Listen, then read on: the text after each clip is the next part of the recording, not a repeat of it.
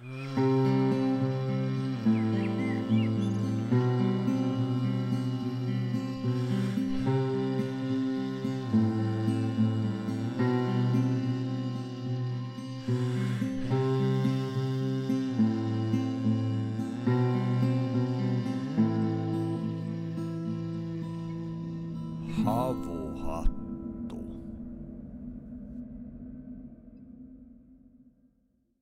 Havuhattu podcast.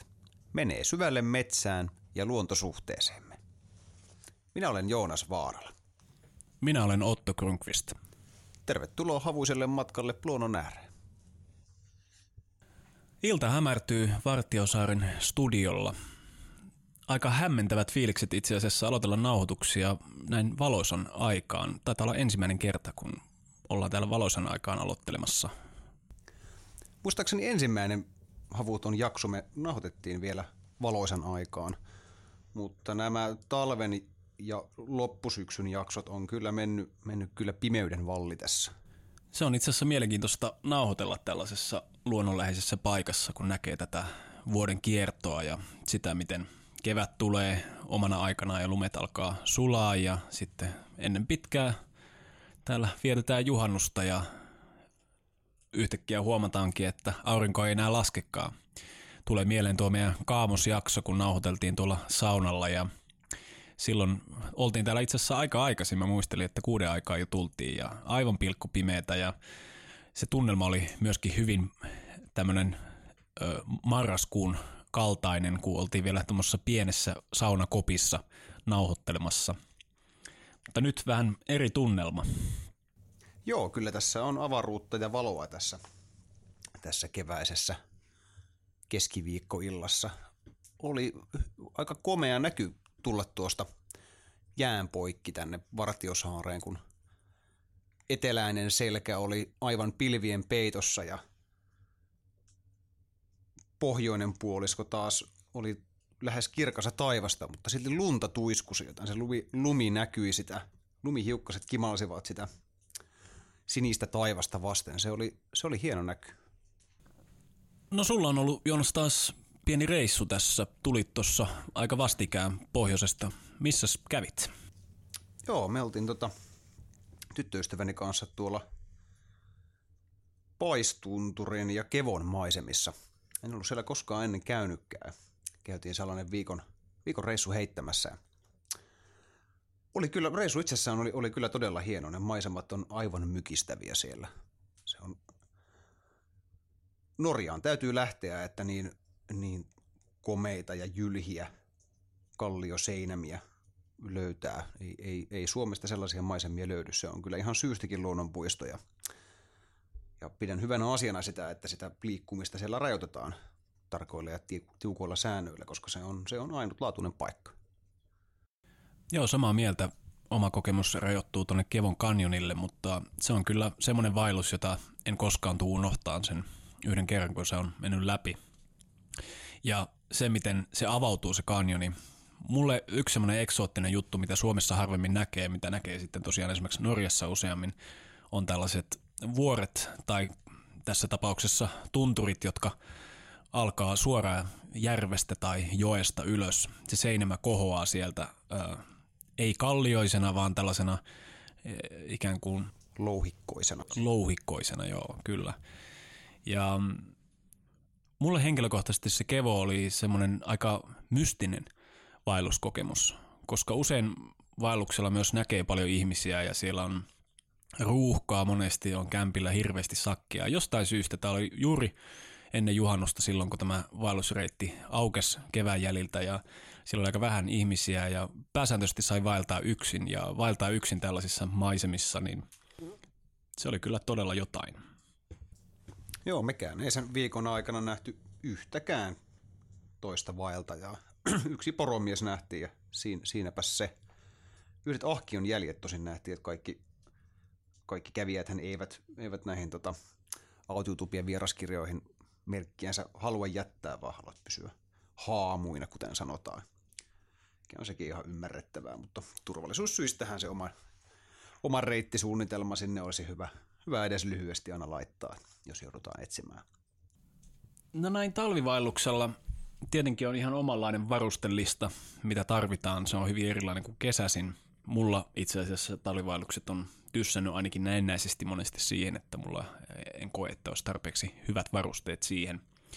Tästä puhuttiin toki vaellusjaksossa perusteellisemmin, mutta ottaen huomioon tämän meidän tämänpäiväisen jakson aiheen, eli materia, niin ehkä vielä voitaisiin muutamalla sanalla mennä tähän talvivaelluksen varusteisiin.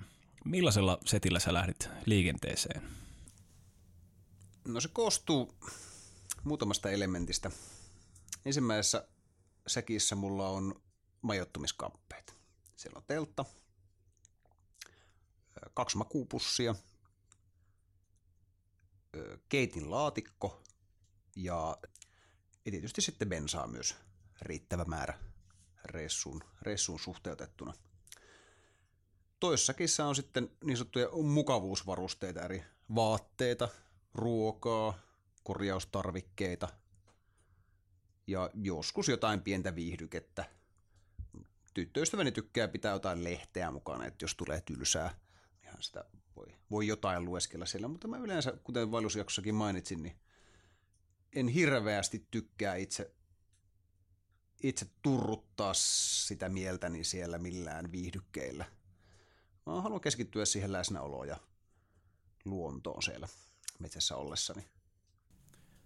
Onko sulla mukana koskaan tällaista henkilökohtaista erityisen tärkeää varustetta, tai sanoisinko jopa talismaania? Joo, on. Se on minun puukkoni.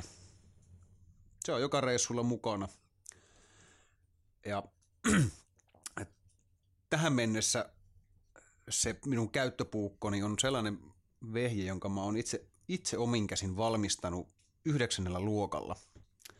Ja se on, se on kulkenut aika monenlaisissa maastoissa. On Intiassakin mulla mukana ja aika monta kertaa se on hävinnyt, mutta jostain ihmeen suosta se on aina onnistuttu kaivamaan ylös.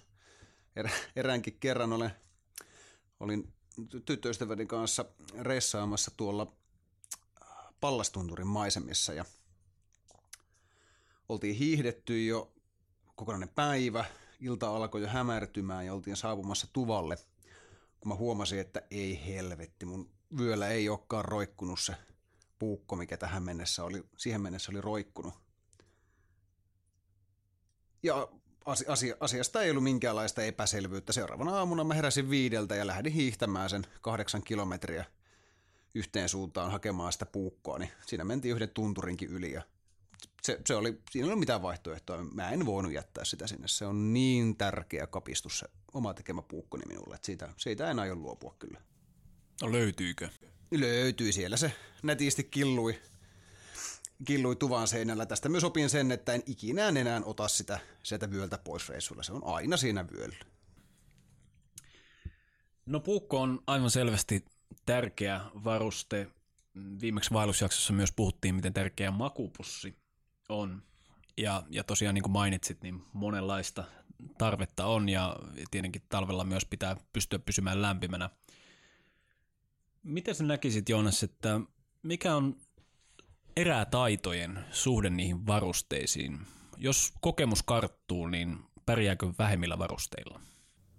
No kyllä mä näin sanoisin. Jos kokemus karttuu, niin sä tiedät täsmälleen, että minkälaisia varusteita sä tarvit minkäkinlaisessa maastossa, etkä sä kanna mitään ylimääräistä enää mukana.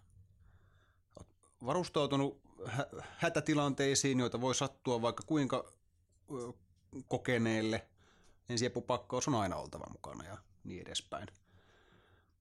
Mutta sitten kun sä tiedät, minkälaiseen maastoon sä oot menossa, kuinka, kuinka sieltä löytyy polttopuuta, saako sitä käyttää, sillä heti pystyy pudottamaan sen varusteiden määrää ja painoa, koska sitä polttoainetta ei tarvitse kantaa mukana, jos sä löydät taas polttopuuta sitä metsästä.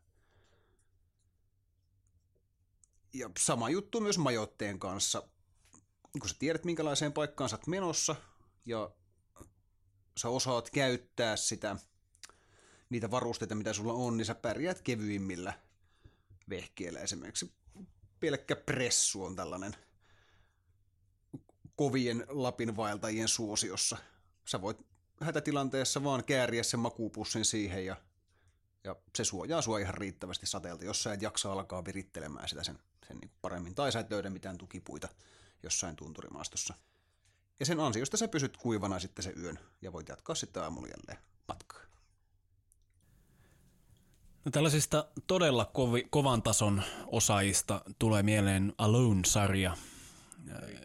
Joo, tätä me ollaan, me ollaan tota, molemmat katsottu ja, ja tota, paljon tästä keskusteltu. Ja kertoisit sä Joonas vaikka, kun vinkkasit mulle tästä sarjasta, että mistä siinä sarjassa on kyse?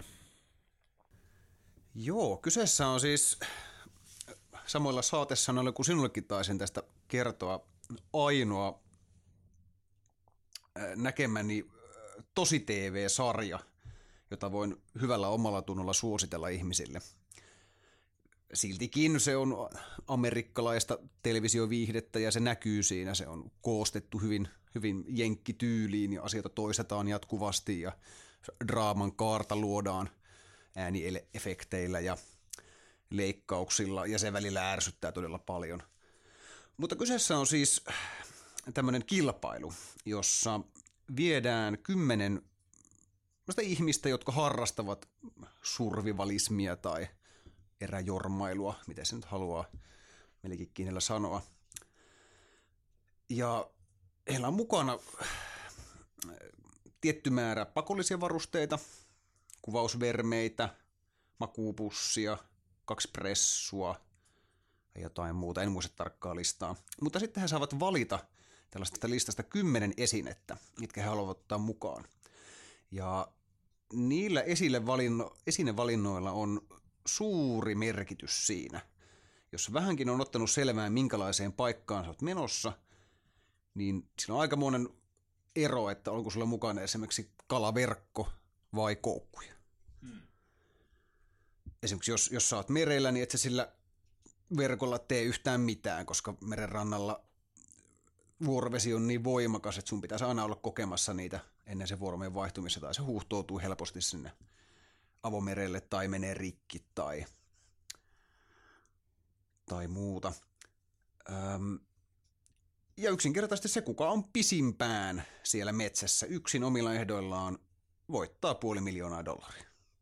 Ja se paikkahan, mihin heidät heitetään, on Vancouver Islandilla keskellä erämaata – ja, ja siellä heidän pitää tulla toimeen. Taitaa olla muuten yksi maailman sateisimpia paikkoja myös. Kyllä, kyllä. Siellä sen kyllä myös huomaa, että kosteita on. Ja heillähän tietenkin ongelmia on, jos jonkinlaisia, eli ei spoilata sen enempää, voitte arvon kuulijat katsoa itse tätä sarjaa. Mutta sen huomasin kyllä, että aika monella oli tällaisia niin sanotusti turhakkeita mukana, jotka kieltämättä mua näin ihmetyttää, että mikä oli se logiikka taustalla, että miksi he päätyvät nämä nämä nimenomaiset esineet ottamaan mukaan. Voisitko mainita yhden esimerkin? No kieltämättä yksi turhake minun mielestä on, oli niin kuin, taisi olla tokakaudella jousi. Mä ihmettelin, että mikä logiikka siinä on. Toki ymmärrän sen ajatuksen, että jousilla voi sitten vaikka metsästää puumia tai karhuja, mutta jokainen ymmärtänee, että ei se niin helppoa puuhaa ole. Se oli yksi esimerkki tällaisesta pikkasen hämmästystä herättäneestä ö, tavarasta. Tuleeko sulla mieleen jotain turhakkeita, mitä heillä oli mukana? Minusta yksi nainen oli valinnut maailman sateisimpaan paikkaan mennessään, jossa hän joutuu yöpymään itse rakentamassaan majassa, niin untuva makuupussin. Tämä oli siis äärimmäisen typerä veto – ja se taisi vähän itkua siinä vääntääkin jo ensimmäisenä vai toisena iltana, iltana tämä asian kanssa, koska se kastui se pussi. Ja untuvahan on semmoinen materiaali, että se ei lämmitä märkänä yhtään, vaan se pitää saada kuivaksi. Ja tuollaisessa oloissa se on hyvin, hyvin haastavaa kyllä. Tässä sarjassa täytyy kyllä sanoa, että kiinnostavinta on se, miten erilaisilla tavoilla ihmiset voivat hankkia niitä kaloreita systeemiinsä polttoaineeksi. Eli innovatiivisuus tulee kyllä huippuunsa, oli se sitten kalastusta tai ansastusta tai jotain siltä väliltä. Keräilyä. Keräilyä, kyllä. Musta tässä on myös mielenkiintoista sarjassa se, että siinä näkee, miten erilaisia tekniikoita ihmisillä on sen yksinäisyyden kanssa pärjäämiselle. on muutamia tämmöisiä puuhapettereitä, jotka rakentaa kaikkea mahdollista, täysin turhaakin, mutta he selkeästi nauttii siitä ja, ja se saa heidät hyvälle mielelle ja, ja saa unohtamaan sen tosiseikan, että he ovat yksin siellä. Vaikka, vaikka kuinka ikävä olisi. Ja sitten on näitä, jotka eivät tee, tee yhtään mitään ylimääräistä. Ja mole, molempia on kyllä päässyt ihan, ihan jär, kärkikolmikkoon asti. Tätä on siis tehty neljä tuotantokautta. Että siinä on jollekin, joka kiinnostuu, niin useammaksi viikoksi katsomista. Pitää paikkansa. Materia on sana, jota kuulee näinä päivinä tosi usein. Se on toisille synti, se on toisille autuutta, useimmille ihmisille jotain siltä väliltä, mutta meidän suhde tähän ihan fyysiseen materiaan, mä väittäisin, että se ei ole ihan ongelmaton. Olisitko tällaisesta väitteestä Joonas samaa mieltä? No joo, lisäsin tuohon sun listaan vielä vielä, että se voi olla, olla myös paha addiktio. Tästä puhuttiin edellisen jakson vieraan Sammalsielun kanssa jonkin verran, eli, eli siitä, että miten ihmisillä on tarvetta myöskin haalia ympärillensä materiaa ja ä, miten ihmiset elää tämän tällaisen materiaalisen hyvinvointinsa kautta ja sitä pidetään erilaisina onnellisuuden mittarina. Periaatteena, että se, jolla on kuollessa eniten leluja, voittaa Silloin itse nostin hiukkasen kritiikkiä myös tästä, koska on totta, että tällainen ongelma meillä on ja tosiaan, että merissä on pian enemmän muoviroskaa kuin kalaa, niin on totisesti meidän sivilisaation suurimpia ongelmia. Mutta sille on myös vastareaktio, jossa tästä materian keräämisestä ja sen keräilyn ihannoinnista tehdään tietynlainen tämmöinen perisynti, jota pitää pyydellä anteeksi ihan tämmöisessä arkisessa elämässään myös. Mutta sä oot Joonas ollut aika paljon luonnossa hyvin vähällä tavaralla, vain sen verran mitä tarvitset pysyäksesi hengissä ja, ja hyvillä mielin. Miksi sä luulisit, että ihmisillä on tarve kerätä tavaraa? Niin tässä on toki vissi ero siitä, että puhutaanko nyt luonnossa olemisesta vai sivilisaation keskellä elämisestä. Että jos me puhutaan tällaisesta ihmistä, joka elää hyvin lähellä luontoa, niin silloin se tavaran haaliminen mitä luultavimmin johtuu sitä, että hän haluaa vain helpottaa elämäänsä. Ja tiettyyn pisteeseen asti mä en sinne mitään pahaa näkään. Kyllä sen puiden tekeminen on huomattavasti mukavampaa sillä moottorisahalla kuin pelkällä kirveellä ja sahalla – ja niin edespäin. Mutta sitten kun mennään tänne meidän sivilisaatioon, kaupunkilaiselämään, niin se muuttuu vähän erilaiseksi, koska siihen, että sä pärjäät täällä, niin että sä käytännössä tarvi minimissään kuin, kuin, niin kuin asunnon, sängyn, vaatteita ja rahaa. Ja silleen sä voit elää sellaista, sellaista elämää, joka näyttää ulospäin ihan kivalta. Se on aika askeettista, mutta ulospäin sä et elo, kunhan sä et päästä sinne kotiin ketään, niin sä, sä et erotu millään tavalla.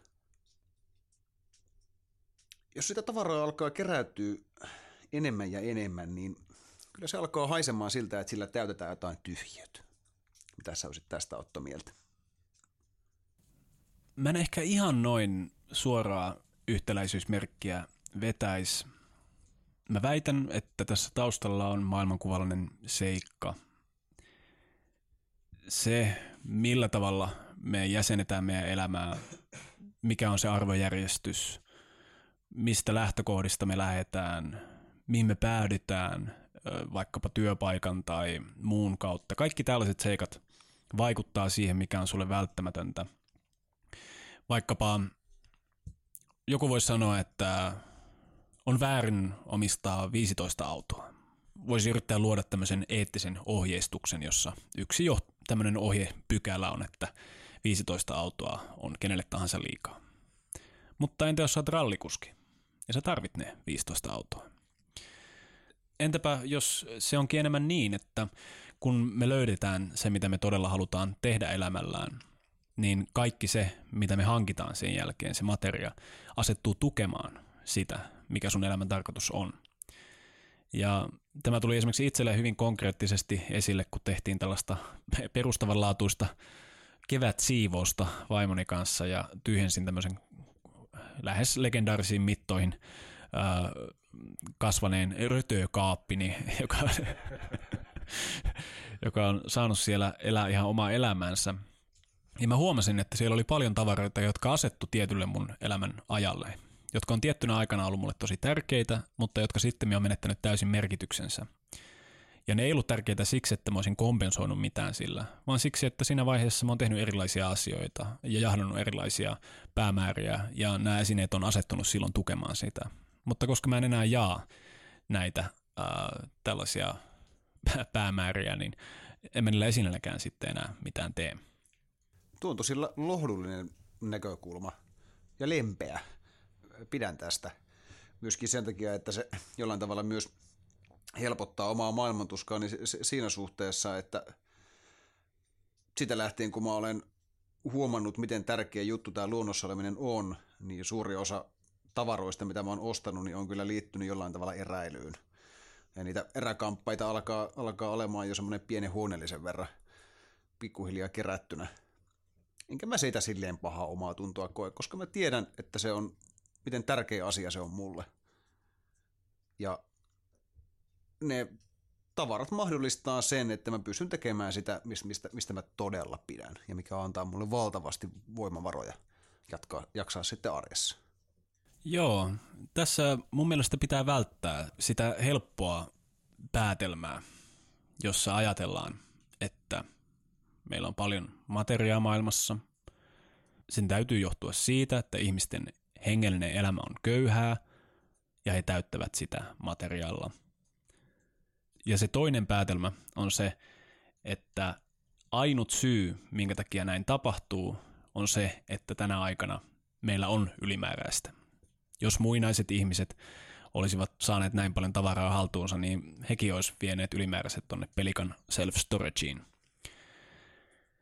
Eli on tunnistettava ne seikat, millä tavalla esineet ja ylipäätänsä se aineellinen omaisuus, mitä meidän ympärillä on, asettuu osaksi meidän elämän tarinaa. Ja kun se tunnistaa, on helpompi myöskin suhteuttaa itseään niihin omiin tavaroihin. Mitkä näistä tavaroista on sellaisia, jotka tukee mun, sanotaanko nyt sitten elämän tehtävän tai elämän suunnan toteutumista ja mitkä ei. Ehkä siis kysymys saattaa enemmän olla siitä, että meillä ei ole kulttuuria, jossa korostettaisiin tämmöisen elämäntehtävän löytämistä. No jälleen kerran ihailen tätä sun optimistista ja positiivista asennetta. Ed- edelleenkin sanoisin, että on iso joukko ihmisiä, jotka kerää sitä tavaraa pelkästään sen tavaran keräämisen ilosta. Ilman, että ne kokisi niiden tavaroiden edistävän heidän elämäntehtävänsä löytymistä.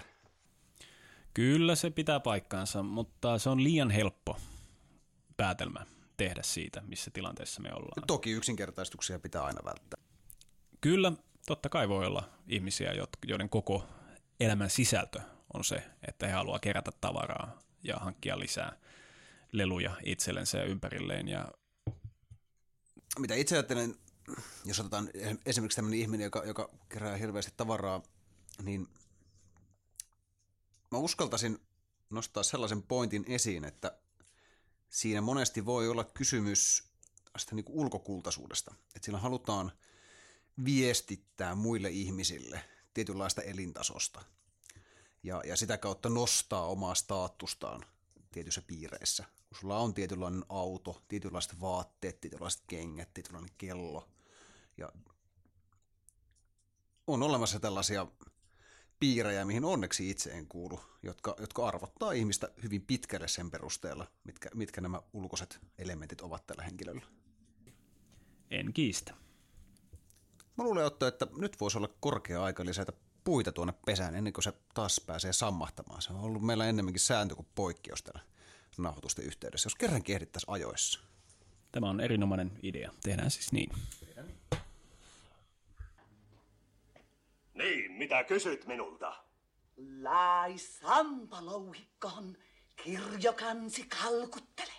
Kuule, Pohjolan emäntä, tää on sulle tarvittu. Jos et sampoa takone, ei tule elävin silmin siskosi sinun keralla. Kuule, Pohjolan emäntä, Kirjokansi kalkuttele. Taiatko takoa sammon? taianpa takoa sammon, kun olen taivoa takonut. Viemme Annikin välehen, saatamme kotokujille.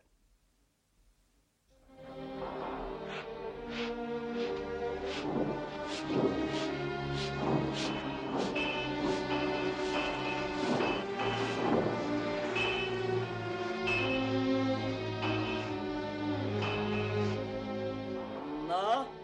Joutsenen kynän nenästä, kesäuuhen untuvasta, ohran pienistä jyvistä.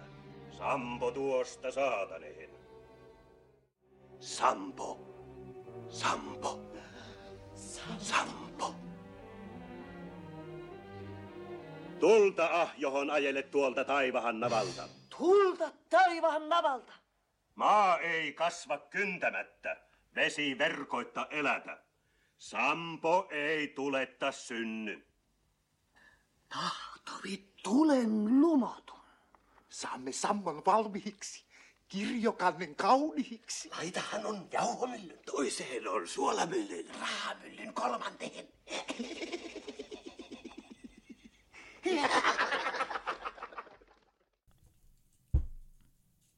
Mitenkäs se saunan kiuas oli ottanut lämpöä?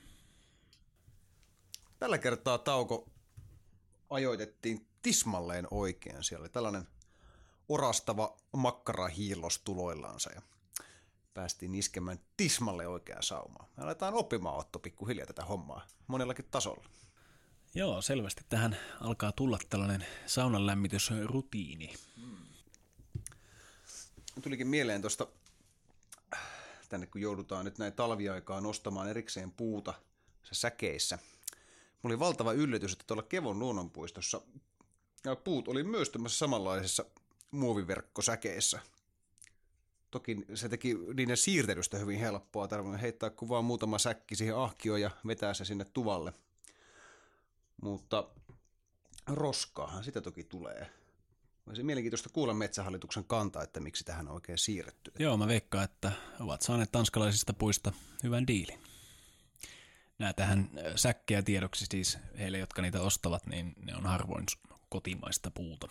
Se onkin jännittävä ajatus, että valtion omistama firma, joka saa kaiken rahansa siitä, että he kaataa puuta Suomesta, ostaa polttopuut Tanskasta. Toki emme tätä nyt tiedä, ja tämä oli pelkkää spekulaatiota, jos siellä metsähallituksessa nyt joku mielensä pahoittaa tästä, niin älkää. Mettämiesten puheet. Pitäisikö näiden huomioiden lisäksi myös mainita pienestä päätöksestä, mikä me on tehty tämän podcastin suhteen, että me aiotaan jatkossakin pitää tämä kaikille avoimena ja, ja maksuttomana, eikä mitään maksumuureja ei, ei aleta rakentelemaan. Mutta vaikka tämä meille on rakas harrastus, niin, niin pieniä kulujahan tämä kuitenkin aiheuttaa, aiheuttaa tämän podcastin pitäminen. Jos haluatte tukea meitä jollain tavalla, jos teillä on siihen mahdollisuus, niin on kaksi tapaa, miten voitte sen tehdä. Ensimmäinen tapa on rekisteröityä rapport.fi-palveluun. Ja viidellä eurolla pääsee mukaan ja saa koko rapport.fin sisällön käyttöönsä. Ja yhdellä viidellä, viidellä, viidellä eurolla voi sitten tästä summasta meitä tukea. Toinen tapa on ostaa meidän hienolla logolla varustettuja tuotteita. Löytyy paitaa ja kassia ja Facebook-sivultamme löytyy linkit näihin. Kenties tämä materia voi rakentaa jotain positiivista. Tästä materiasta vielä puheen ollen, niin mikä on Otto sulle sellainen esine, mistä sä et mistään hinnasta luopus? No ei kyllä tuu mieleen mitään esinettä. Eikö sulla millään esineellä ole sellaista korvaamatonta tunnearvoa? Toki on joitakin sellaisia vaikkapa kirjoituksia, mitä on tehnyt minkä häviäminen harmittaisi valtavasti. Öö, yllättävän paljon digitaalisessa muodossa. Mä oon ollut leffafriikki koko ikäni ja yhdessä vaiheessa mulla oli semmoinen pidempi vaihe elämässä, jolloin mä keräilin DVD-levyjä. Sinne tietenkin aluksi vaan kaikki lempielokuvat ja sitten lopulta niitä kertyi useampi sata. Ja tietenkin viimeiseen muutamaan vuoteen ei ole paljon tullut kateltua, kun nykyään kaiken saa suoratoistona verkosta. Ja nyt tämän siivouksen yhteydessä sitten päätin kokeilla onneani, onneani ja laitoin tonne huuto.nettiin nämä 200 kappaletta DVD-levyjä ja vähän yllätyin siitä, kun ne meni kaupaksi. Mutta siinä, kun annoin nämä levyt sitten tälle keräilijälle, joka juuri sanoi, että häntä ärsyttää aina vuokrata uudestaan ja uudestaan elokuvia sieltä ää, vuokrapalveluista, kun haluaa katsoa uudestaan, että jotkut elokuvat on vaan semmoisia, että haluaa katsoa useamman kerran. Siinä luovutushetkessä oli tietynlaista symboliikkaa, koska joskus elokuvat oli mulle valtavan tärkeä asia. Se oli hyvin merkittävä osa mun identiteettiä, että mä pystyin saman tien ottaan hyllystä sen elokuvan, minkä mä halusin sinä iltana katsoa. Ja nyt tässä vaiheessa niillä ei ole enää samanlaista merkitystä. Kun mä katson nykyään elokuvaa, niin mä en enää, mulle ei avaudu samanlaista maailmaa. Ja tätä tarkoitin sillä, kun sanoin siitä, miten tiettyyn elämänvaiheeseen sitoutuu tietynlaiset tavarat. Ja kun tämä elämänvaihe on ohi, myöskään niillä tavaroilla ei ole samanlaista merkitystä. Mutta varmasti tähän DVD-asiaan myös liittyy internetin suoratoistopalveluiden tulo. Kyllä, kyllä liittyy. Ja toki siis eh, yhtään ainutta Tarkovskin tai Bergmanin elokuvaa en myynyt pois, eli jotkut elokuvat on kyllä sellaisia, että edelleen haluan kyetä katsomaan sen elokuvan juuri sillä hetkellä, kun siltä tuntuu. Mitäs me olette kuultiin tuossa tauolla oikein? Se oli ote Sampo-elokuvasta. Tämä on suorastaan kulttimaineessa oleva elokuva, joka otettiin neuvostoliittolais-suomalaisena suurprojektina – ja se vuodelta se on? 50-luvulta, tarkkaa vuotta en nyt muista. Laitetaan tuonne ohjelman muistiinpanoihin kyllä tämä elokuva. Ja aika usein, jos miettii tämmöistä meidän tavallista tapaa ymmärtää sampoja, miten sitä vaikkapa koulussa on meille kerrottu, on, että se oli ikään kuin tämmöinen viljamylly tai yhdestä luukusta tulee viljaa ja toisesta rahaa ja muuta. Se on tietynlainen meidän ajan kuva että me hahmotetaan Sampo näin. Mä oon tästä hyvin eri mieltä tästä tulkinnasta, että se olisi ollut tämmöinen muinaisten ihmisten haavekuva, että koska elämä on niin rankkaa, niin olisipa vaan semmoinen kone, josta vipua vetämällä tulee kaikkea, mitä tarvita saattaa, vaan kyseessä on symboli. Voiko olla, että sen aikakauden ihmisille, jolloin tämä Sampo-myytti on nykyiseen muotoonsa kasvanut tai kehkeytynyt, niin silloin ajateltiin, että ne niin kovasti sitä sampoa yrittää etsiä ja, ja löytää, että sen täytyy olla joku tällainen fyysistä rikkautta tuova esine. Että muita vaihtoehtoja ei ole. Kyllä, se kuvastaa hyvin paljon meidän maailmankuvaa. Ihan samalla tavalla kuin se, miten me suhtaudutaan tavaraan. Se, miten me suhtaudutaan historiaan, mytologiaan, taiteeseen, ja lopulta itseemme heijastelee sitä, millainen maailmankuva meillä sillä taustalla on. Mistä sinä luulet, että Sammossa on kysymys? Sampo on tietynlainen runsauden vertauskuva mytologiassa. Tämä käy hyvin paljon paremmin järkeä, jos me ensin käsitellään sitä meidän maailmankuvaa. Tässä me ollaan nyt puhuttu tällaista niin sanotusta eettisestä materialismista, eli se ajatus siitä, että joku on materialisti, koska hän tykkää kasata materiaa ympärilleen. Mutta siellä taustalla on oikeastaan maailmankuva, joka jokainen meistä jakaa. Melkein kaikki kulttuurit maailmassa jopa, mä oon valmis väittämään, jakaa. Ja tätä kutsutaan tieteelliseksi materialismiksi. Mikä sen taustalla on? No, näin filosofina mua kiinnostaa ennen muuta sen suhde tietoisuuteen. Materialismissa ajatellaan, että materia ja tietoisuus on erillisiä toisistaan. Ja se, he, niiden suhde menee niin päin, että materia luo tämän meidän tietoisen kokemuksen. Me ei ikinä voida epäillä meidän tietoista kokemusta. Hulluksi tulee nopeasti, kun alkaa miettimään, että olenko minä olemassa. Kyllä me ollaan olemassa ja sen epäileminen on hyvin vaikeaa. Joten tämä on se, mistä me joudutaan lähteä liikenteeseen. Meillä on siis tämä tietoinen kokemus. Ja se ensimmäinen kysymys tietenkin on se, että mistä tämä tietoinen kokemus tulee. Eikö, et se just kuvannut dualismin? Koska eikö, eikö nimenomaan tieteellisessä materialismissa ideana ole se, että on olemassa vain materiaa? Kyllä. Ja mat- materia synnyttää sen kokemuksen. Joo. Ja dualismi on taas sitten se, jolloin nämä on niin kuin erillisiä asioita. Joo, tässä mennään nyt hyvin hiusten halkomislinjalle, mutta, mutta kyllä, näitä voi käsitellä erillisenä. Oikeastaan siinä me voidaan hahmottaa sitä tällä tavalla. Eli materialismissa otetaan ensin yksinkertaistain. Me ajatellaan, että meidän aivot, se on vähän niin kuin kiljukattila. Siellä porisee jotain ja sitten puff, tulee meidän tietoinen kokemus. Fakta on se, että tätä ei ole kukaan voinut todistaa, miten tämä tapahtuu. Sitä, onko yksi neuroni tietoinen, kaksi, tuhat, miljoona, missä vaiheessa se tapahtuu, kukaan ei tiedä. Ja siksi tätä kutsutaan tietoisuuden vaikeaksi pähkinäksi, eli hard problem of consciousness, eli se on ratkaisematon ongelma. Esimerkiksi hiekkadyyneistä voidaan tehdä tietokonemallinnus, koska hiekkajyväsiä tulee ja tietyt voimat vaikuttaa ja siitä tulee hiekkadyyni. Mutta tietoisuuden kokemuksessa me ei voida tehdä tätä.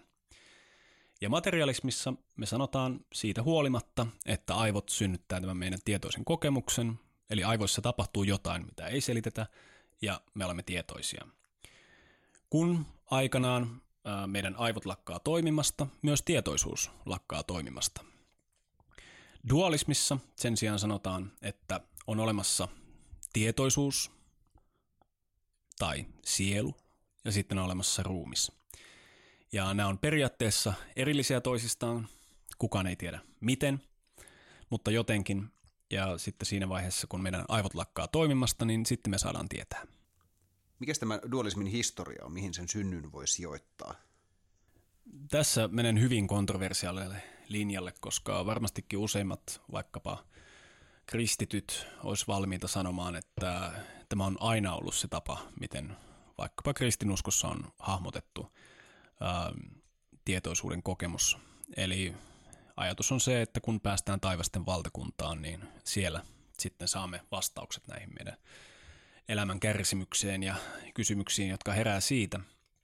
Mutta näyttää siltä, että jos katsotaan vielä vaikkapa Tuomas Akvinolaisen kirjoituksia ja hiukkasen käännetään meidän tutkimuslinssiä, että me ei oleteta tätä, vaan tutkitaan pitääkö paikkansa, niin sieltä ei löydy tällaista tapaa hahmottaa, jossa me erotetaan tietoisuus ja materia toisistaan. Mä siis korostan, että dualismi on oikeastaan vain yksi materialismin muoto. Koska voit olla kristitty ja silti olla aivotutkija, joka sanoo, että kyllä, se syntyy meidän aivoista, mutta meidän sielu ei asu meidän aivoissa, vaan jossain muualla. Meillä ei ole vaan siitä tietoa. Oikeastaan modernissa muodossa mä sijoittaisin tämän tuonne 1700-luvulle ja Immanuel Kanttiin. Hän on hyvin keskeinen filosofia, joka on vaikuttanut niin paljon siihen, miten aivan meidän arkeajattelu on muodostunut. Ja tämä on yksi niitä seikkoja, jotka tulee sieltä. Onko sulle tietoa, miten Kant päätyi tähän päätelmään tästä dualismista? Kysymys oli todennäköisesti siitä, että hänellä ei ollut henkilökohtaista kokemusta kulttuurista, jossa tätä olisi hahmotettu toisella tavalla. Euroopassa ei enää oikeastaan silloin elänyt tällaisia kokonaisia kulttuureja, vaan ne kulttuurit oli pirstaloitunut ja hän joutui tekemään tämmöistä kokoamistyötä ja rakentamaan sitä kautta tämän oman filosofisen järjestelmänsä. Mm. Mutta palatakseni vielä tuohon materialismin perusoletukseen, että meidän tietoinen kokemus syntyy aivoissa. Tämä on siinä mielessä intuitiivisesti käy järkeen, että no, vaikka nyt jos juon tästä pullollisen viinaa, niin maailmassani tapahtuu hyvin keskeinen muutos. Eli selvästi meidän aivoissa tapahtuu ja kun näitä on tehty näitä aivokuvantamiskokeita, niin on huomattu, että kun ajattelee jotain tai tosiaan ottaa jotain tällaista ainetta sisäänsä tai muuta, niin siellä aivot syttyy niin kuin joulukuusi. Ja on ajateltu, että tässä kohdassa aivoja on mielihyvä keskus ja tässä on tämä ja siellä se syntyy ja näin. Mutta eikö nämä tietyllä tavalla kausaalisesti myös pidä paikkaansa, että jos ihmisellä tulee tiettyyn aivon osaan ruhje, joka vaikka säätelee tiettyä toimintaa, niin se toiminta heikkenee sillä Joo. ihmisellä. Että kyllä nämä niin syy-seuraussuhteet on, on ihan niin kuin valideja. Joo, ne korreloi, hmm. mutta kausaliteettia tästä ei voi päätellä. Näin sanoisi tieteen filosofi. Eli ne on yhteydessä, mutta me ei voida sanoa, kumpi on syy ja kumpi seuraus. Yksi semmoinen vertauskuva, mikä saattaa helpottaa tämän hahmottamista on, että jos me vaikka katsotaan televisiota ja sitten yhtäkkiä siihen televisiokuvaan tulee joku ongelma, niin kuka meistä ensimmäisenä olettaa, että tuolla Pasilan TV-keskuksessa on mennyt nyt kaikki päin prinkkalaa ja sen takia tämä mun TV ei toimi. Kenties siinä TVssä on jotain vikaa, mutta voisiko olla niin, että meidän aivot ei synnytä meidän tietoisuutta, vaan ikään kuin kanavoi sitä. Ehkäpä voisi olla niin, että tietoisuus on se, mikä synnyttää. Tietoisuuden liike synnyttää materiaa. Ja sen takia meidän aivot muistuttaa enemmän niin kuin sitä televisiota. Ja kun siellä menee jokin rikki, niin se on siinä televisiossa se rikki. Lähetys on edelleen ihan kunnossa. Tässä tulee mieleen hauska tarina, jonka kuulin Bernardo Kastrupin haastattelusta. Tähän Kastrupiin varmaan vielä palataan ehkä tämän illan aikana vielä. Mutta hän, hän kertoi tällaista tutkimuksesta, täytyy yrittää se löytää tuonne meidän show notesihin vielä. Mutta on tämmöinen nainen, joka kärsi tällaista aika pahasta persoonallisuushäiriöstä. Ja yksi tämän naisen sivupersoonista oli sokea. Ja tämä nainen itsessään oli, oli täysin, täysin näkevä ihminen. Ja silloin kun tämä sokea sivupersoona oli vallalla, niin tämä nainen laitettiin aivokuvantamislaitteeseen ja siinä nähtiin, että silloin kun tämä sokea sivupersona oli, oli puikoissa, niin tämän naisen aivoalueet, jotka ovat vastuussa näkemisestä, sammuivat. Eli hänestä oikeasti tuli sokea. Tämä on äärimmäisen mielenkiintoista. mistä sinä luulet tässä ottaa kysymys? Niin, otit kiinnostavan tapauksen esille. Bernard Kastrup on siis ammatiltaan tekoälytutkija. On tehnyt myös monissa tutkimuslaboratorioissa, muun muassa CERNissä pitkään töitä. Ja hän on nyt noussut myöskin tuolla internetin ihmemaailmassa tämmöiseksi vastavoimaksi tälle materialismin tietoisuuskäsitykselle. Omien sanojensa mukaan hän on idealisti. Se on mun mielestä hyvä termi. Se juntaa juurensa tuonne antiikin Kreikkaan voisi mun puolesta sanoa ihan yhtä hyvin, että hän on monisti. Ja hän on sitä mieltä, että tietoisuus, mieli, hän käyttää tällaista termiä kuin mind at large, eli ei tämä meidän tietoinen mieli, jossa tapahtuu ajatuksia ja tunteita ja muuta, vaan ikään kuin kosminen mieli on se, minkä liike aiheuttaa tämän kokemuksen, minkä liike aiheuttaa sen, että materiaalisia kehoja syntyy ylipäätänsä ja meidän keho itse asiassa näyttää tämän mielen liikkeeltä. No mistä tämä liike saa sitten oikein alkuunsa? Palataan siihen kohta, mutta tuo esimerkki, minkä nostit esille, ähm, hänellä on tämmöinen vertauskuva vedestä ja virrasta. Tämä ajatus on, että se tietoisuus on ikään kuin veden virtausta, vähän niin kuin joki. Ja Tämä virtaa voi syntyä erilaisia muotoja tästä vedestä. Laineita, pyörteitä. Ja meidän henkilökohtainen mieli, meidän henkilökohtainen kokemus on ikään kuin tämä yksi tämmöinen pyöre. Se on vettä, joka on ottanut otteen itsestään ja muodostaa kokemuksen. Ja se pyöre on oma kokonaisuutensa, sillä pyörteen sisällä periaatteessa sä et näe mitään muuta kuin sen pyörteen liikettä. Ja tämä esimerkki, minkä Kastrup ottaa tässä esille, on vastaus siihen kritiikkiin, mikä hänelle tulee, että okei, jos kaikki on tietoisuutta, niin miten voi olla, että mä en esimerkiksi Joonas voi lukea sun ajatuksia just nyt. Eli hän sanoo, että tilanne on vähän niin kuin tällä naisella, jolla on tämä persoonallisuushäiriö. Eli kun tämä sokea ihminen on vallassa, ei ole mitään tietoa siitä toisesta ää, minästä. Joillakin persoonallisuushäiriöillä ihmisillä näitä saattaa olla useita, kymmeniä näitä tämmöisiä erilaisia tietoisuuden tasoja. Ja hänen ajatus on se, että tämä kosmisessa mittakaavassa tämä on ikään kuin tämmöinen valtava persoonallisuushäiriö. Miljardit ihmiset ovat tämän yhden valtavan tietoisen mielen erilaisia persoonallisuuksia, ikään kuin niitä pyörteitä, jotka on ottanut otteen itsestään. Ja pyöri syntyy, se elää ja sitten pyöri lakkaa olemasta ja sulautuu osaksi virtaa. No entä sitten mistä se johtuu se, kun sinä selkeästi itse olet tietoinen tästä asiasta ja olet, olet tätä asiaa paljon miettinyt, miksi sinä et tämän asian tiedostettuasikaan pysty lukemaan minun ajatuksia tai liikuttamaan tätä kaljapurkkia tässä ajatuksen voimalla? Sinänsä se, että minun läpi virtaa tietoisuutta, mulla on se mun oma kokemus, se mun oma pyörä. Ja siellä vierellä on pyörteitä, muita pyörteitä. Mä tunnistan, että niitä on. Mä tunnen sun läsnäolon tässä, kun sä olet. Mä jopa aistin sut, mutta sinne sun pyörteen sisään mulla ei ole pääsyä.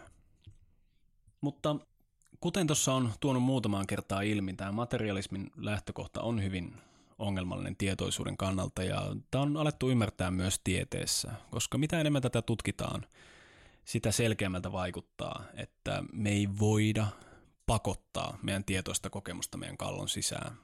Se ei yksinkertaisesti käy järkeen. Ja tietoisuustutkijoiden keskuudessa nyt kuuminta hottia on niin sanottu panpsykismi. Eli se ajatus on se, että jos kerran on niin, että ää, tietoisuus ei ole pelkästään meidän kallossa ja tämä meidän ympäröivä todellisuus, vaan tämän minun oman aivoni luomaa illuusiota, niin sitten tietoisuutta on varmaan kaikessa. Vähän niin kuin materiaa. Se on uusi kategoria. Eli ihmiset on aika tietoisia, elämiset ehkä vähän, eläimet vähän vähemmän tietoisia, kivet on vähän tietoisia, meret, puut, kaikki muut.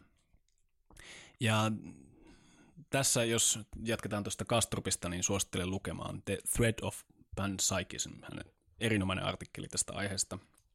Se on materialismin viimeinen linnake.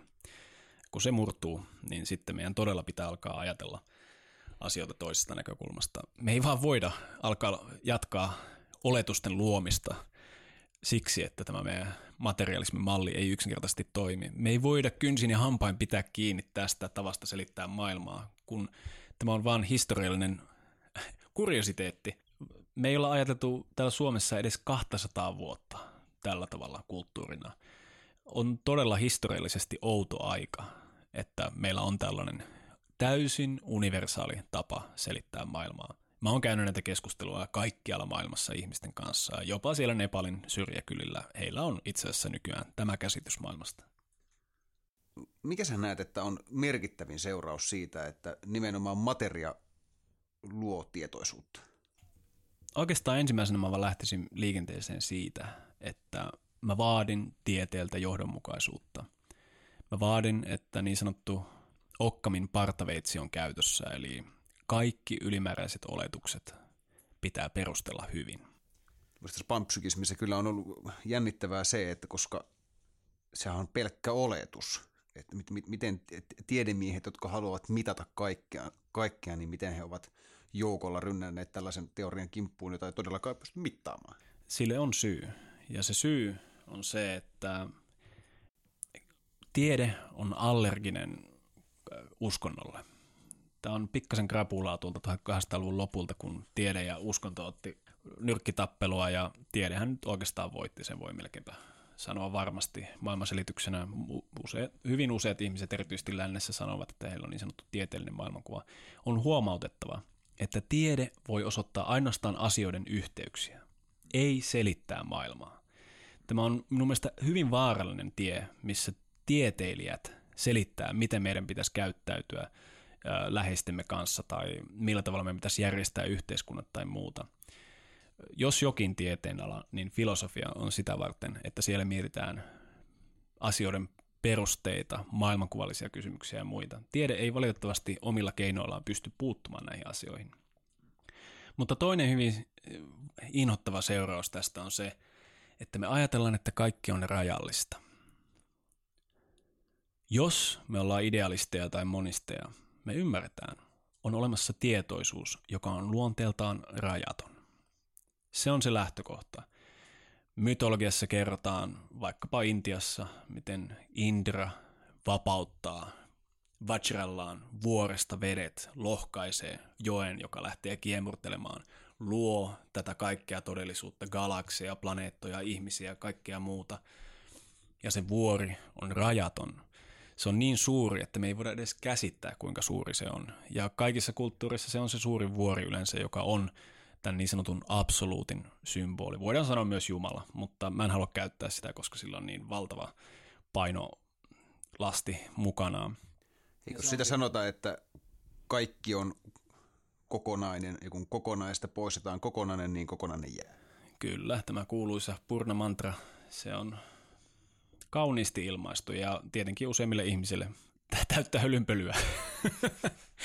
Kuulostaa tällaisella zen-sanan laskulta. Joo, mutta ongelma on se, että meillä on tosi vaikea kuvitella mitään niin suurta, että se ylittää meidän käsityskyvyn. Mä teen taas tämmöisen väitteen, mutta mä oon huomannut tämän ihan käytännön tasolla omassa elämässäni, mutta myös läheisteni elämässä, että tekee psykologisesti hyvää, että me ei ajatella, että kaikki mitä me tiedetään on rajallista. Se on todella tärkeää ymmärtää, että tämä näkemys ei ole kovin vahvoilla perusteilla. Ja toki näin lyhyessä podcastissa me ehditään vaan raapasta tätä pintaa. Mä suosittelen lämpimästi tutustumaan molempiin näkökulmiin. Ottaa huomioon niiden vahvuudet ja heikkoudet ja muut. Ja vähän mietiskellä näitä juttuja.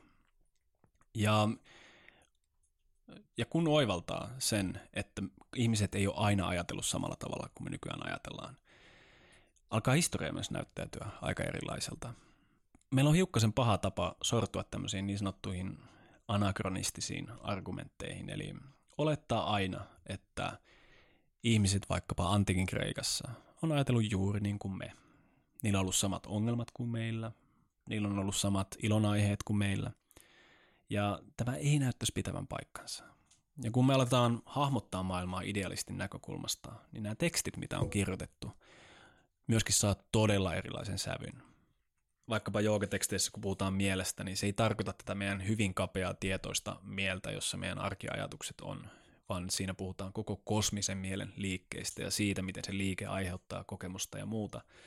Ja oppii aivan uudella tavalla arvostamaan sitä, miten uskomattoman monipuolinen, viisas ja syvä traditio ympäri maailmaa on elänyt vieläpä vaikka tuhat vuotta sitten, joka on ymmärtänyt just nämä seikat, mihin meidän tiede on myös päätymässä. Ihan meidän huipputiede näinä päivinä. Se tekee aikamoisen vallankumouksen meidän ajatuksessa. Mä haluaisin vielä palata tuohon liikkeeseen. Jos ajatellaan, että materia on tietoisuutta liikkeessä, näinkö sanoit, mm-hmm. niin mistä se liike saa oikein alkunsa? No tämä on ikiaikainen kysymys ja se on se mysteeri, johon on vaikea löytää vastausta. Mä melkein haluaisin jättää sen mysteeriksi, mutta jos luet vaikkapa intialaista traditiota ja tantrisia tekstejä ja siellä Shiva on tämä tietoisuus, kosminen tietoisuus ja Shakti on se luova prinsiippi, eli no latinan sana materia, mater, äiti. Koko tantrinen kulttuuri on täynnä kuvauksia siitä, millaisia erilaisia muotoja tämä kosminen tietoisuus voi saada aikaan. Ja se nimenomaan on luonteeltaan feminiinistä. Kyllä, kyllä. Eikö tässä mainitsit tuon antiikin Kreikan, niin Platonin valtiokin alassanoilla kävin juuri uhraamassa jumalattareille? kyllä, kyllä. Joo, ja näitä, on, näitä tekstejä on tosi paljon – ja niissä tarinoissa kuvataan kauniilla tavalla sitä, miten vaikkapa Shiva istuu vuorilla meditaatiossa silmät kiinni ja Shakti tanssii hänen edessään. Ja se houkutus avata ne silmät on aikamoinen. Ja kun hän avaa ne silmät, niin koko kosmos syntyy. Eli se on mysteeri, mutta siihen on myös monia selitysmalleja, jotka kyllä käy hyvin järkeen, mutta ei mennä ehkä niihin sen syvemmin. Niin kuin se näyttää olevan sellainen yleinen prinsiippi, että uuden luomiseen tarvitaan kaksi vastaparia. Kyllä, myös ihmiselämässä. Myös suomalaisessa kansanperinteessä on paljon kuvauksia tämmöisten voimien taistelusta.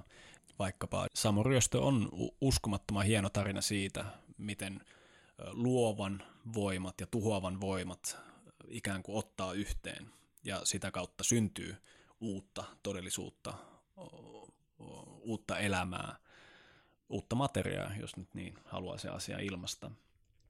Sä oot opiskellut filosofiaa vuosikausia ja oot sukeltanut siihen aika syvällekin, niin miten sä oikein päädyit tämän monismin pariin? No mä menin filosofian opiskelussa, sanoisin, että niin pitkälle kuin tämmöisen modernin analyyttisen filosofian keinolla voi mennä. Eli mä tutkin yhteiskunnan valtamekanismeja ja sitä, miten tieteellinen tieto muodostuu, miten erilaiset yhteiskunnan instituutiot syntyy. Ja mä huomasin, että se on aika synkkä kuva, mikä sieltä saa.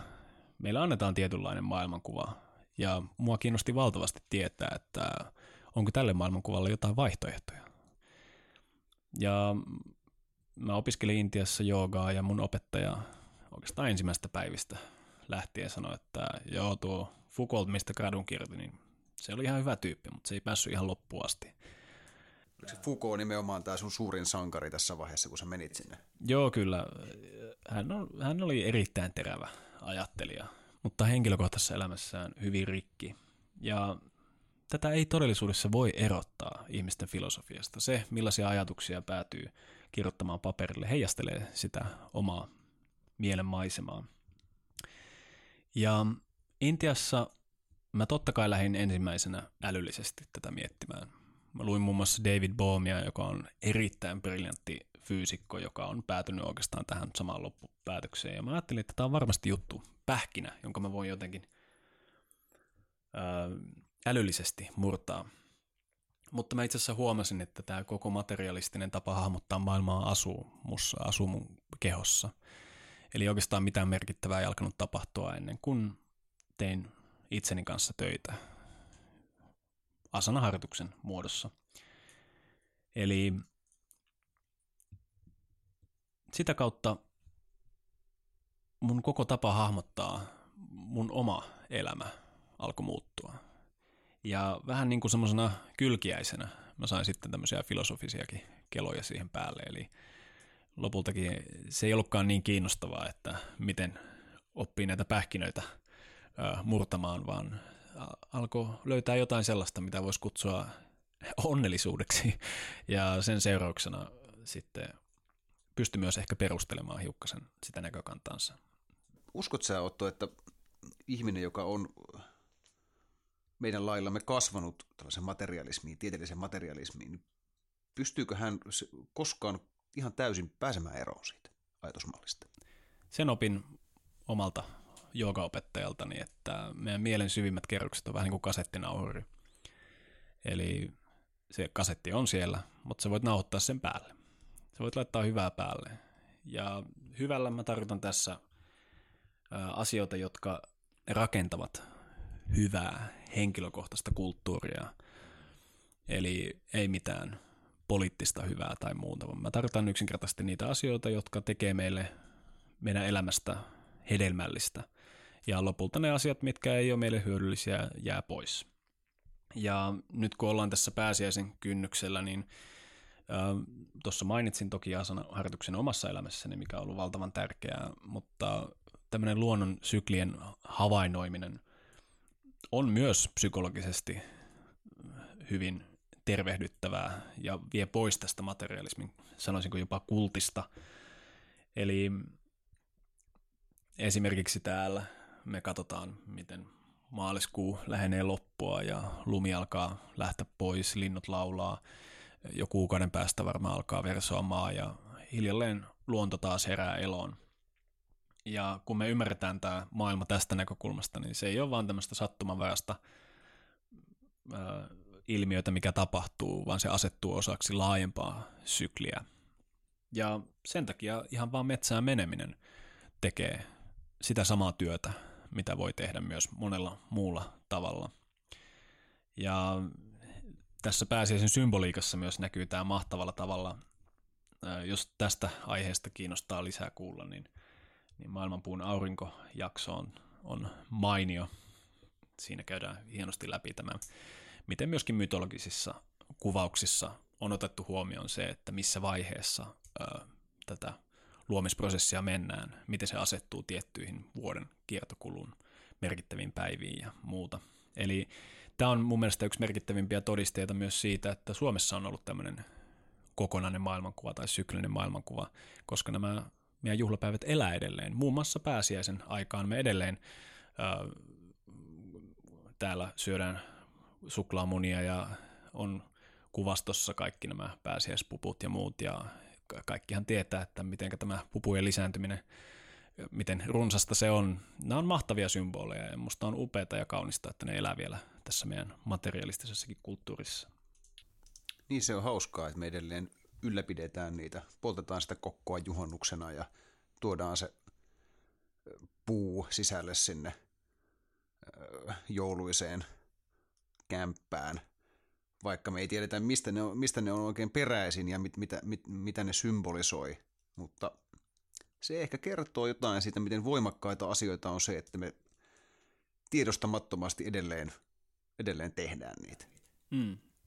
Niinpä.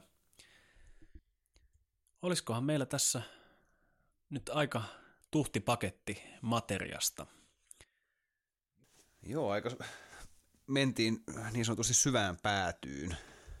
Joo, tässä ei paljon nyt säästelty ja, ja jos joku kuulijoista on sitä mieltä, että tämä on täyttä hölynpölyä, mitä me täällä puhutaan, niin, niin, niin mielellään saa tuoda mielipiteensä julkisesti vaikkapa Facebookin kautta tai ö, privaatimmin sähköpostilla. Me ollaan molemmat aina mielenkiinnolla keskustelemassa näistä aiheista lisää. Ja henkilökohtaisesti, jos on jotain, mitä olen jättänyt huomiotta, niin olen mielellään kuulemassa siitä ensimmäisenä. Sä oot Otto valinnut tähän loppuun tällaisen pienen tekstin luettavaksi. Haluaisitko kertoa tästä hieman taustoja? Joo, yksi semmoinen kysymys, mikä erityisesti Intiassa heräsi monesti tämmöisissä iltasatsangeissa, missä keskusteltiin näistä aiheista, niin on se, että jos kerran on niin, että tietoisuus ei lakkaa, kun meidän aivot lakkaa toimimasta, niin mitäs tapahtuu kuoleman jälkeen? Kuolemasta toki ollaan tässä podcastissa puhuttu monesti aiemminkin. Ja se on aihe, joka on meille vaikea käsittää, koska meidän elämä on rakennettu sen varaan, että kuoleman jälkeen ei ole mitään. Mutta tässä tarinassa mun mielestä tiivistyy se, miten harhainen ajatus se on ja miten outoihin johtopäätöksiin me joudutaan menemään, jos me todella ajatellaan niin, että aivojen kuolemassa lakkaa kokemus. Ja antakoon tarina kertoa, miten tässä vielä käy. Tämä on siis uh, The Egg, jonka on kirjoittanut Andy Weir ja suomeksi kääntänyt Antti Korhola. Olit matkalla kotiisi, kun kuolit. Se oli auto-onnettomuus. Ei mitään erityistä, mutta kuolettavaa kuitenkin. Jätit jälkeesi vaimon ja kaksi lasta. Se oli kivuton kuolema. Ensiapumiehet tekevät parhaansa pelastaakseen sinut, mutta ilman tulosta. Vartaloisi oli niin murskana, että sinun on parempi ilman sitä. Ja silloin tapasit minut. Mitä? Mitä tapahtui, kysyit. Missä olen? Sinä kuolit, sanoin suoraan. Turha kaunistella sanoja tässä vaiheessa. Näin, näin kuorma-auton ja se oli luisussa. Jep, sanoin. Minä, minä kuolin. Jep, mutta älä huoli. Kaikki kuolevat, vastasin. Katselit ympärillesi. Mitään muuta ei näkynyt. Vain sinä ja minä. Mikä tämä paikka on, kysyit. Onko, onko tämä tuon puoleinen? Kutakuinkin, vastasin. Oletko sinä Jumala, kysyit. Jep, olen Jumala, vastasin. Lapseni ja vaimoni, sanoit. Mitä heistä? Miten heille käy? Tuosta minä pidän, sanoin. Sinä kuolit juuri, Ja ensimmäinen huolenaiheesi on perheesi. Tuo on mahtavaa. Juuri tuosta minä pidän. Katsoit minun viehättyneesti. En näyttänyt silmissäsi Jumalalta. Näytit vain kuin keltä tahansa mieheltä. Tai ehkä naiselta. Vai joltain epämääräiseltä auktoriteettihahmolta kenties. Enemmänkin äidinkielen opettajalta kuin kaikki voivalta Jumalalta. Älä huoli, vastasin. He tulevat voimaan hyvin. Lapsesi tulevat muistamaan sinut täydellisenä joka tavalla. He eivät ehtineet kehittää halveksuntaa sinua kohtaan. Vaimosi tuli itkemään ulkoisesti, mutta salassa hän tuntee helpotusta. Totta puhuen, teidän avioliittonne oli tuhoutumassa, jos se yhtään lohduttaa. Hän tulee kokemaan syyllisyyttä helpotuksen tunteistaan. Ai, sanoit. No, mitä nyt tapahtuu? Pääsenkö taivaaseen vai joudunko helvettiin tai jotain? Ei kumpaakaan, vastasin. Synnyt uudestaan.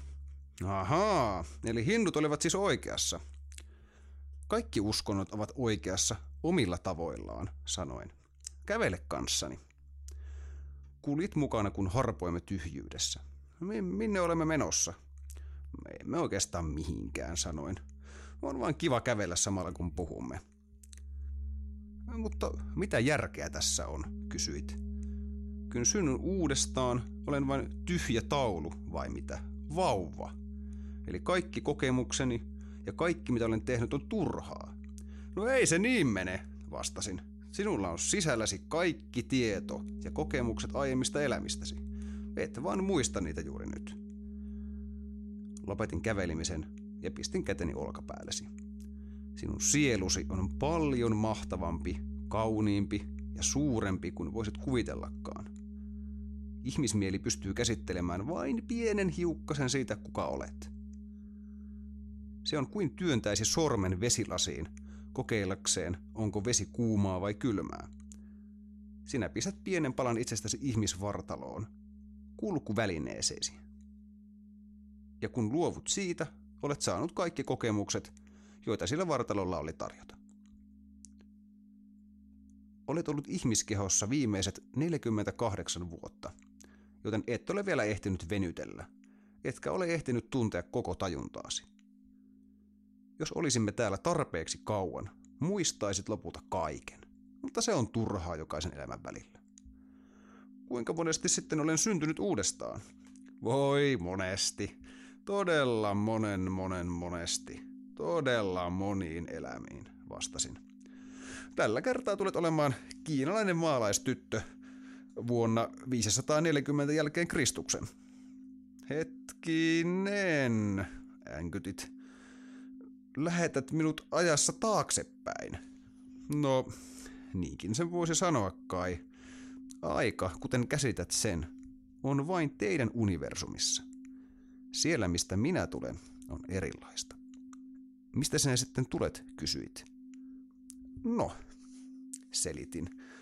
Tulen jostain, jostain muualta. Ja minunlaisiani on lisää. Tiedän, että tahtoisit tietää millaista siellä on, mutta totta puhuen et ymmärtäisi. Ahaa. Kuulosit vähän pettyneeltä. Mutta odotas. Jos olen syntynyt eri aikoihin, eri paikkoihin, olen varmasti ollut vuorovaikutuksessa itseni kanssa. Toki, se tapahtuu jatkuvasti. Ja koska molemmat ovat tietoisia vain omista elämänkaaristaan, kumpikaan ei tiedä, että niin käy. Eli mikä kaiken tarkoitus sitten on?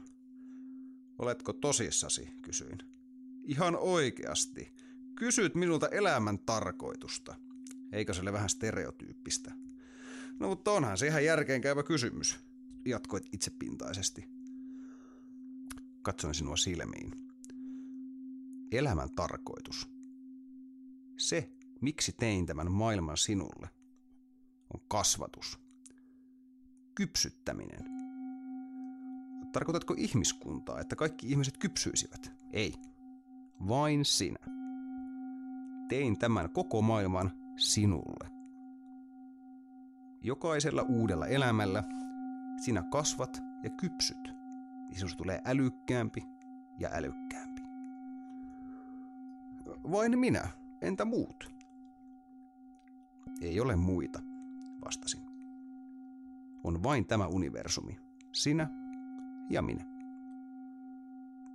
Katsoit tyhjästi minuun. Mutta kaikki ihmiset maapallo ovat vain sinuja. Kaikki on vain eri uudelleen syntymiä sinusta. Odotas nyt, olen siis koko ihmiskunta. No, alat päästä jyvälle, sanoin. Ja onnittelevasti taputin selkääsi. Olen jokainen ihminen, joka on koskaan elänyt. Ja myös ne, jotka tulevat elämään. Kyllä. Olen Abraham Lincoln. Kyllä. Olet myös John Wilkes Booth myös, lisäsin. Olen myös Hitler, sanoit järkyttyneen näköisenä. Ja olet myös ne miljoonat, joiden kuole- kuolemat hän aiheutti. Olen Jeesus ja kaikki, jotka häntä seurasivat. Hiljenit. Aina kun toimit väärin toista kohtaan, selitin, toimit väärin itseäsi kohtaan. Jokainen hyvä asia, minkä olet tehnyt, olet tehnyt sen itsellesi. Kaikki iloiset ja surulliset hetket, mitä yksikään ihminen on kokenut tai tulee kokemaan, ovat sinun kokemiasi. Näytit miettelijältä pitkän aikaa. Miksi, kysyit. Miksi kaikki tämä? Koska yhtenä päivänä sinusta tulee samanlainen kuin minusta. Koska se on se, mitä olet. Olet minunlaiseni. Olet lapseni. Hetkinen, sanoit epäuskoisena. Tarkoitatko, että minä olen Jumala? Ei. Et vielä. Olet sikiö. Kasvat vielä. Sitten kun olet elänyt jokaisen ihmisen elämän koko ajan halki, olet kasvanut tarpeeksi ja olet valmis syntymään. Eli koko maailma on, sanoit, se on vain muna, vastasin. Nyt sinun on aika siirtyä seuraavan elämääsi. Ja lähetin sinut matkaasi.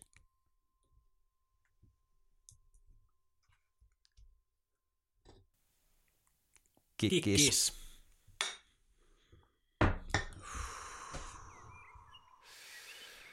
Mm.